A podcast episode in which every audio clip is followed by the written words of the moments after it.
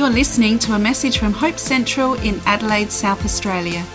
If you would like to know more about Hope Central or any of our ministries, please visit hopecentral.org.au.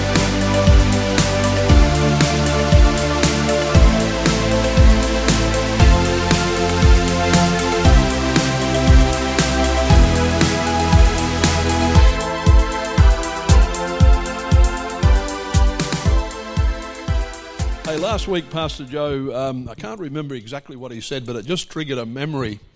And he was talking about uh, preachers, you know, looking for encouragement. And I remember back in the early days when I was learning how to be a pastor and learning how to preach, and my pastor, Michael, had given me the opportunity to preach one Sunday morning, and this was up at the church in Berri. So we're driving home, and being the pathetic person that I am, I'm desperately trying to get my wife to tell me how amazing I was. So I'm sending messages, you know, like telepathy, please help me, please tell me. She never got the memo. So in the end, I plucked up enough courage and I asked her, Well, what, what did you think of my sermon today? And uh, she said, yeah, yeah, it was quite good. And uh, oh, I felt really terrific, and I'm sort of preening myself. And then she said, Yes, Irene, that's one of the ladies in the church, uh, said uh, how much she enjoyed your message. And I thought, Oh, that, that's good. Good feedback. Must be doing a good job. Yes, said Irene. Michael, the senior pastor, is so deep. Therefore, Kevin must be so shallow. So I'm sorry, guys, you got shallow Kev today. Uh, I'll never forget that. So just doesn't pay to go looking for compliments sometimes. Okay, so while we're having a little bit of a bit of a laugh, my wife brought this home the other day. Uh, you might be able to put this into your marriage course. I'm not sure why she brought it home. I think it was just to remind me of the two careers that we have. I earn it, she spends it. Yeah, it works for us. oh dear. Okay, so let's get a little bit more serious. Today I want to speak to you about the comfort of God. And this um, uh, message it kind of evolved out of our last conference, which was really probably one of the best conferences I've ever been to, and believe me, I've been to a few. And during the conference, they were talking, and different speakers talking about um, you know, reviving yourself as a minister and taking care of yourself and your mental health and things like this. And it just occurred to me, uh, particularly when we went out for dinner with, and we were sitting with um, a dear friend of mine, and I remembered how much of a comfort he had been to me back in days gone by. And I thought, you know, we sing these songs about Jesus is all I need. Uh, everything I need is in Him. So I want to put a question to you Is Jesus all we need? Is Jesus all we need? And I guess at a theological, technical level, that is true. He is all that we need. But the question really that I think has been growing in me how do we have our needs actually met? How, and so I want to give you this scripture from which I got my title 2 Corinthians 1 3 to 7. Uh, Apostle Paul says, Blessed be the God and Father of our Lord Jesus Christ, the Father of mercies and God of all comfort, who comforts us in all our affliction, so that we may be able to comfort those who are in any affliction with the comfort with which we ourselves are comforted by God. a whole lot of comfort going on in there, isn't there? It's kind of like a, like a cycle. For as we share abundantly in Christ's sufferings, so through Christ we share abundantly in comfort too. Now, just to make sure I'm talking to the right people, have, have you ever been in need of comfort at some point in your life? Just be okay. That's just a, just about all of us. Those who haven't, cheer up. Your day is coming. But so Paul, this is this, this, is quite a fascinating scripture. I think it's kind of like a bit of a cycle going here.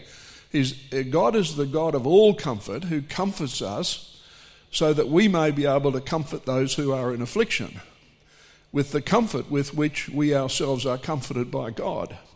So he's comforted so that he can comfort others. But how was he comforted by God? How did he actually receive that comfort so that he could then in turn pass it on? And again, in this cycle, it's about God and it's about us. Not only do we need comfort, but we need to comfort others. And I'm going to kind of develop that, that theme a little bit as we go through. If we are afflicted, it is for your comfort and salvation. And if we are comforted, it's for your comfort with, uh, which you experience when you patiently endure the same sufferings that we suffer. Our hope for you is unshaken, for we know that as you share in our sufferings, you will also share in our comfort. So let's have a look at um, this question God is the God of all comfort, but how did Paul receive that comfort, and how do you and I receive God's comfort? I think that's a pretty good question to get the answer to, don't you? Okay, so let's have a look at some of Paul's problems. And goodness me, if you think you've got problems and need comforting, you want to read this, this bloke's story. He says, We do not want you to be unaware, brothers, of the affliction we experienced in Asia. For we were so utterly burdened beyond our strength that we despaired of life itself. Indeed, we felt that we'd received the sentence of death. But that was to make us rely not on ourselves, but on God who raises the dead. He delivered us from such a deadly peril, and He will deliver us. On Him we have set our hope that He will deliver us again. You also must help us by prayer so that many will give thanks on our behalf for the blessing granted through the prayers of many. And this is, he goes on in another passage Five times I received at the hands of the Jews the 40 lashes less one. Three times I was beaten with rods. Once I was stoned, and that's with the physical ones, not the one you smoke. Uh, three times I was shipwrecked. At night and a day I was adrift in sea on frequent journeys, in danger from the rivers, danger from robbers, danger from my own people, danger from Gentiles, danger in the city, danger in the wilderness, danger at sea, uh, danger from false brothers, in toil and hardship through many a sleepless night, in hunger and thirst, often without food, in cold and exposure. And apart from other things, there is the daily pressure on me of my anxiety for all the churches. So, Paul really, uh, the, you and I have been through some stuff, but I don't think any of us have been through what this, this bloke's been through. He's been, he's been whipped, he's been stoned, he's been shipwrecked, he's been abused, he's been accused, he's had enemies within and without. And above all of that, he wears the burden of all the churches. And uh, this is um, just a little aside, but you need to know, and uh, particularly if you are feeling a calling to become a minister yourself or a pastor, there is a spiritual burden of, of the churches that we're responsible for that never goes away. Now, it's a burden from Christ, it is a light burden, but it is still there. The care and concern is, is always in the mind and the heart of the pastor because they care. We care. We want you to do well. We want you to prosper. We want you to be spiritually growing. And so Paul had more than one church. He had heaps of churches, and they're all in his heart, all in his mind, and he's under this constant, constant uh, pressure. So, uh, what I've discovered is there are two ways of receiving the comfort of God. And the first one is the comfort of the scriptures. Romans 15, 4 to 6 says, For whatever was written in former days was written for our instruction, that through endurance and through the encouragement of the scriptures we might have hope.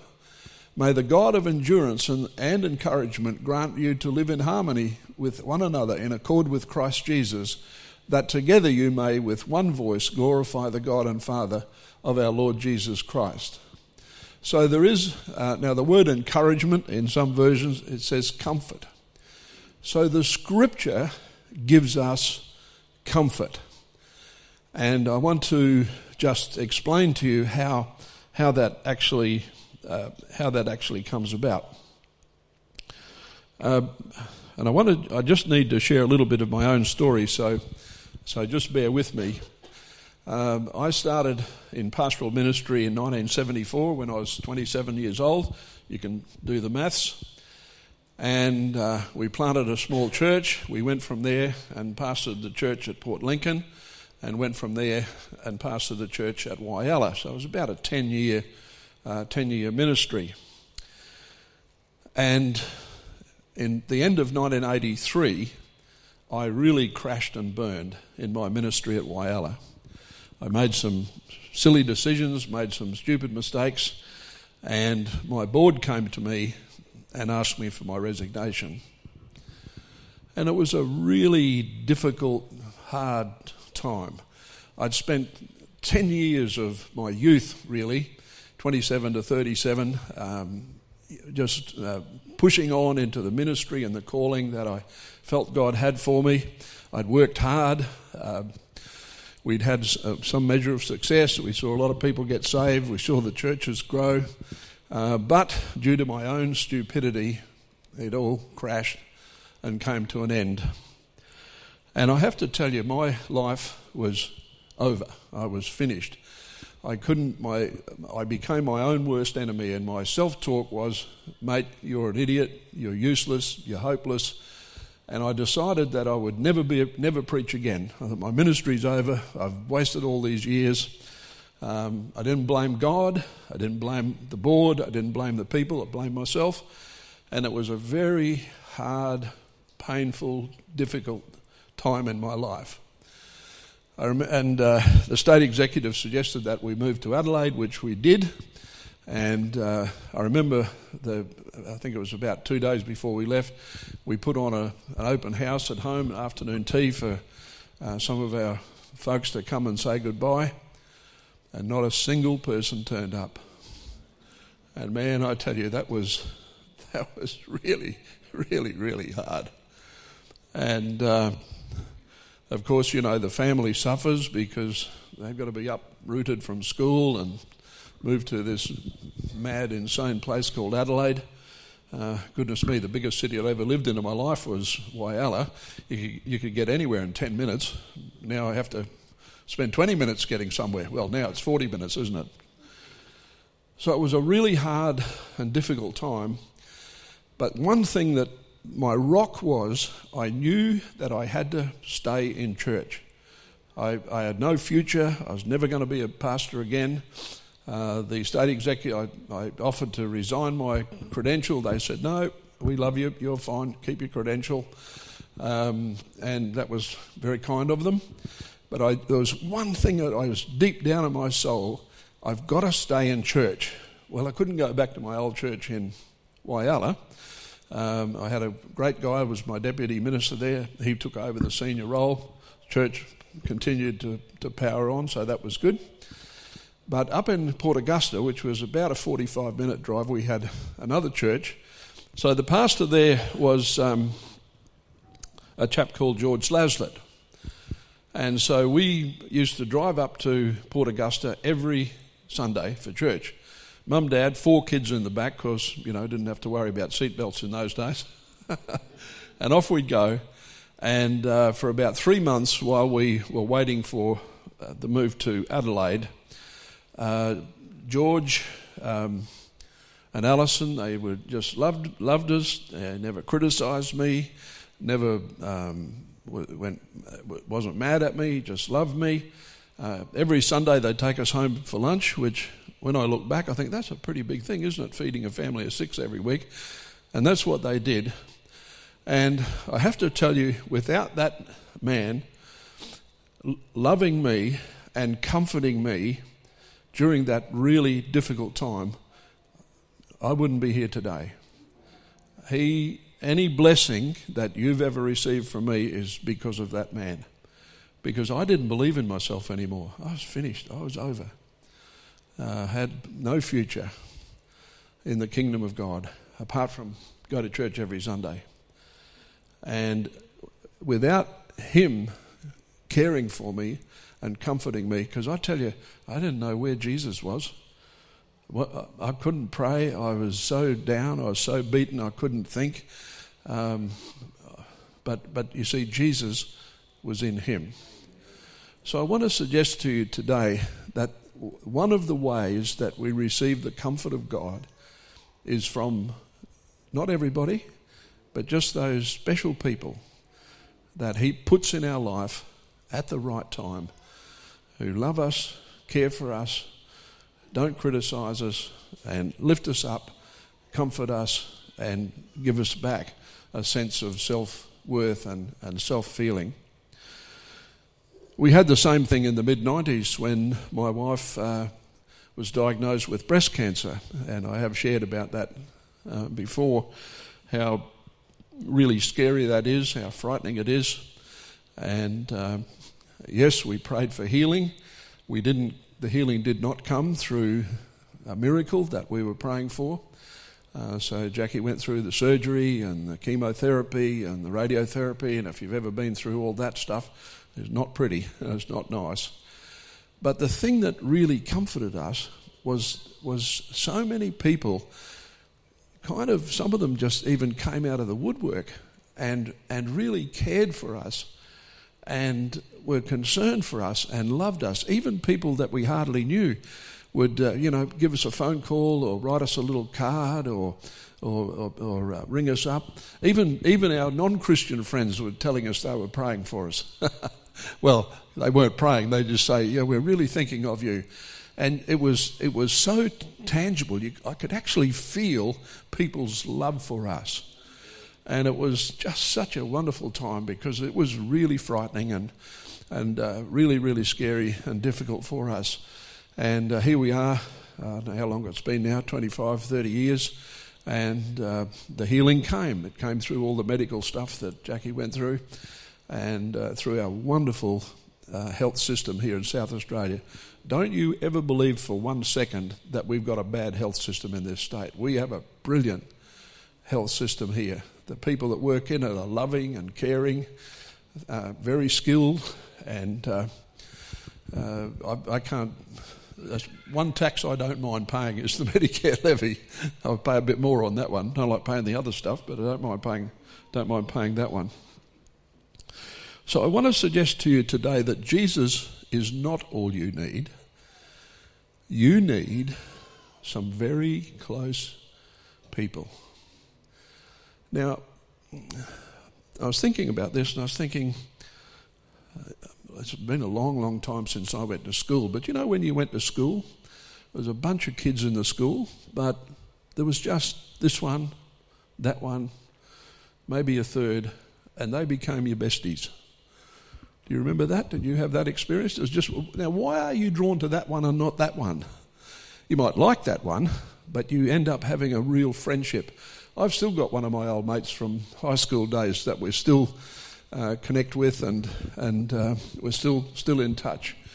And uh, he was a great friend in many ways. Uh, not the least of all, he, he was a bit wealthier than I, and he could afford to buy Mad magazines. They, do they still make those? So, our last year of high school, we spent every moment we could reading the latest Mad comics and the Mad magazines. And the flippin' teachers used to annoy us by breaking into that and making us go to class. Can you believe that? I mean, the education system was really bad back in the 60s. so, imagine that. Now, why was I drawn to him? Why was he drawn to me? We came from quite different backgrounds. I don't think any of us know. Either of us know. Uh, funny thing is, we both ended up coming to Christ in different ways and paths, and both became pastors. So, who knows? Mad magazines have a place in this in this world. In this world. So, have you got some besties? Now, in a church this size, everybody here is your brother or sister. And everyone here has the love of God in their hearts, as you do.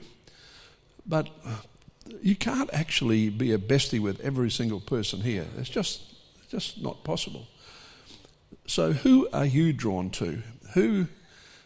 I hope you've got two or three people in this congregation that are, that are really close to you that can bring you comfort. But hey, guess what? They need you too. And if you don't have people like that in your life, uh, can I ask that you make that a matter of prayer and just ask the Lord to connect you with two or three people? And uh, hopefully, you don't have to go through the dark time that I went through, but you will go through dark times. Jesus promised we would have tribulation in this world. And when you can't find Jesus, I'll tell you where he is. He's in that friend. And he comes to you and he comforts you. And so I'd really encourage you, if you don't already have uh, those connections, to really reach out for them. That person, they understand you, they, uh, you can share anything with, with them, they will speak the truth into your life, but they will never put you down. And all they will do is lift you up and build you up and encourage you. That's how the comfort of God, one of the main ways the comfort of God is released. The second way that the comfort of God comes to us is, which I've already mentioned, got a bit ahead of myself, uh, through the comfort of the scriptures. And again, just another personal story. Uh, so we moved to Adelaide. We uh, joined the church down at Port Adelaide, which is now called uh, Port Life, I think it's called now. And uh, we settled in there, had a couple of pastors, good mates of mine who loved me and settled us into the church. It was a great church for us, and it really worked well. And they, the, the pastors there wouldn't hear of me never preaching again. They got me back on my feet again, got me preaching again, and we uh, ended up on the board and, and serving in the church there. And as those few years went by, the old calling of God just started to come alive again. And you know, the callings of God, He never takes them away. And even though I'd said, That's it, I'm never going to be a preacher again, He just laughed. He said, I'll fix you, boy. And so that desire was coming back. So around about 1987, and I'd started a career in the real estate industry with one of the chaps in the church that had a real estate company. He was very good to me. And, um, and so I got to 1987, I'm thinking, uh, where, what's the future got for me? I, uh, Lord, I, I had an opportunity in the business world. Um, I, know, I, knew the boss wanted to retire. I had an opportunity to buy that business. Uh, that was one option. Or do I leave that employer and start up my own business? And, and what about this ministry calling, God? What am I what am I going to do about that? Is there, is there an opportunity? So one, uh, one day, the, um, I think you may have heard of the Bethesda Church down on the south side of town, and they'd put on a one day seminar. They had an interstate speaker come down, and uh, I thought, okay, I'll take a day off and go to the seminar. So I went along, and the pastor was up preaching and, uh, and teaching uh, from the book of Jeremiah. And I don't know if you've ever done this, but uh, he read the scripture passage and he talked about that, that and what, how it was relevant to our day. And then I just kept reading the next couple of verses. Now, I'd been just praying, asking God, where am I going? What do you want me to do? And this scripture um, just leapt off the page at the bottom of the passage. Now, it's probably a bit rude of me to read on instead of listening to him, but anyway me and God were having a bit of a thing. So, um, sorry, Isaiah, not Jeremiah. And it says, And this shall be a sign for you. This year you shall eat what grows of itself, and in the second year what springs from that. Then in the third year sow and reap and plant vineyards and eat their fruit. And it just leapt off the page to me. And it was the first time I'd ever had a prophetic word from God with some timing on it.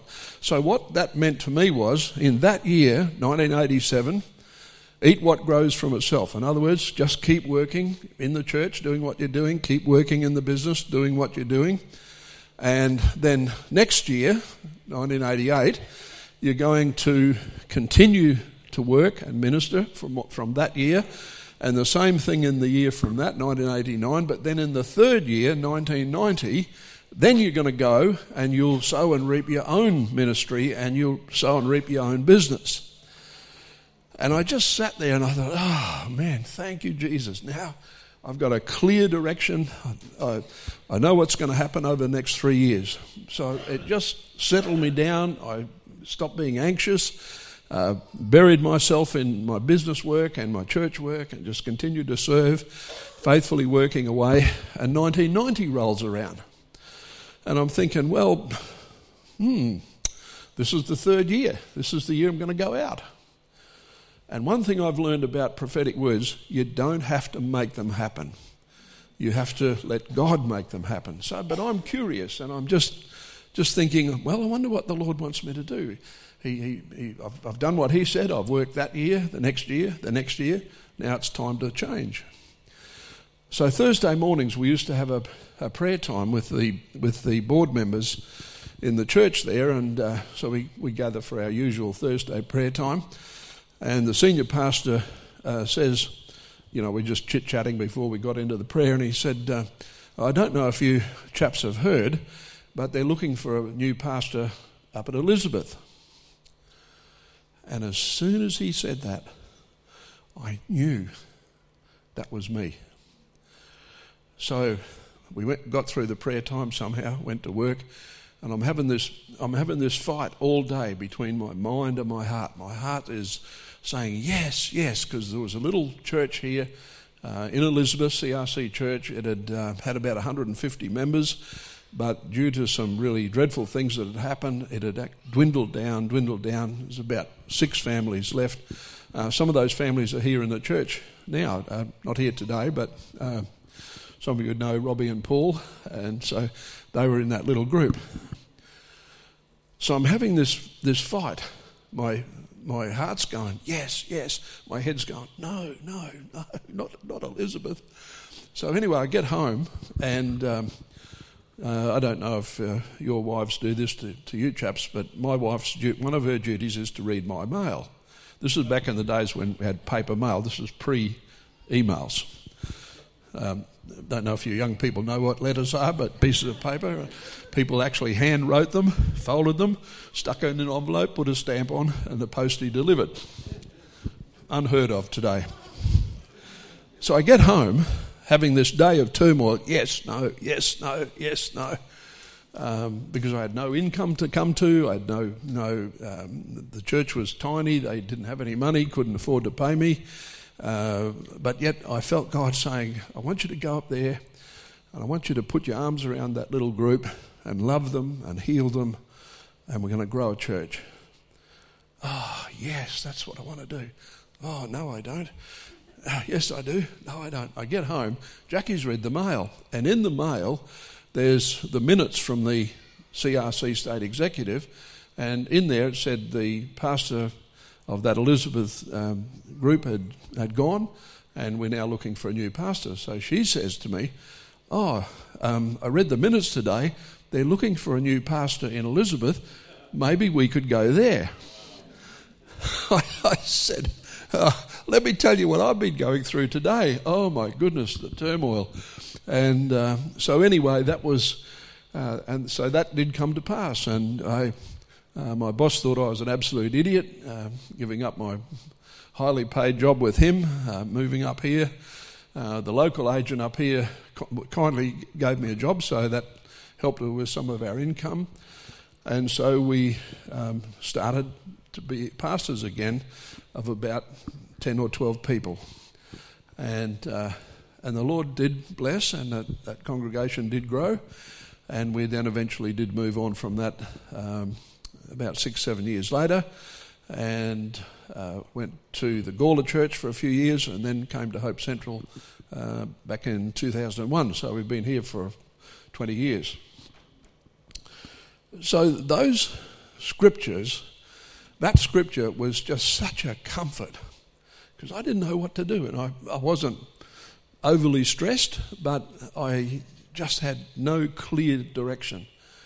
Uh, that pastor that preached on that day, no idea who I was or has ever met me, and would never have known that was happening, that the Lord was just having a little moment with me while he was preaching his stuff. His stuff was good too, but this is what, what really spoke to me. So, how do you get comfort from the scriptures? Well, you have to read it. And uh, there is, you may get it from the, someone preaching, you might be listening to a podcast, uh, you might be reading a book, but we have to apply ourselves and so that we can receive. And God will speak in such a way. And I've got a few prophetic scriptures I want to give out to people this morning, uh, just as we get to the end of the message. And I hope that they will speak to you in your situation. But I can't get around everybody because we have to bring the service to a close, don't we? Okay, here's Paul again. I'm acting with great boldness towards you. I have great pride in you. I'm filled with comfort.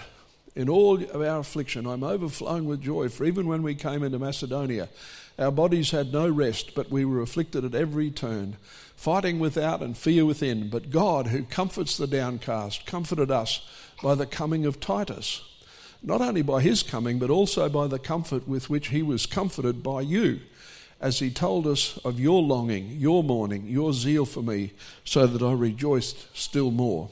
So here we see Paul getting comfort from his co worker Titus. And Titus comes, now, it doesn't tell us how he comforted him, but again, Paul's in trouble, he's in affliction, and he receives this great comfort from his friend Titus and also from the people that Titus had been ministering to. They comforted him as well. So here's George and Alison. Just thought I'd, I'd show you their picky. And uh, I'd do anything for that bloke. I tell you, he, he literally saved me, and without him, I wouldn't, I wouldn't be here today. So if you've ever received any blessing from me or any help, thank George. And uh, he's, he's a great friend. Now, I mentioned before that not only do we need comfort, but we need to also comfort one another. And I've just got a, a big long list of, of called the one another's of Scripture. And so these are all commandments to us. So the references are there. Now, I decided I'd just put these on a little handout so you don't have to jot them down, but I'd love you to just go through and read these. So, love one another, be devoted to one another, be at peace with one another. Be kind to one another. Live in harmony with one another. Accept one another. Uh, sorry, that's a typo there. Instruct one another. Bear with one another. Encourage one another. Pray for one another. Offer hospitality to one another. Serve one another. Speak with psalms, hymns, and spiritual songs to one another. Forgive one another. Confess your sins to one another. And comfort one another and agree with one another. So there's a bunch of one another's. And now I want to just finish today with a quote from John Wesley, the great founder of the Methodist Church. A lot of us here have got some roots back in Methodism. And John Wesley says, Do all the good you can, by all the means you can, in all the ways you can, at all times, at all the times you can, to all the people you can, as long as ever you can. How good is that? So, so I'll just I'll just leave you with that uh, that little thought to encourage you and to um, inspire you to, to go on and keep going.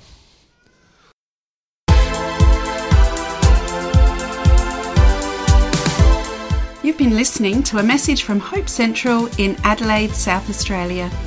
If you want more information about who we are, visit us at hopecentral.org.au or join us for Sunday worship at any of our three campuses.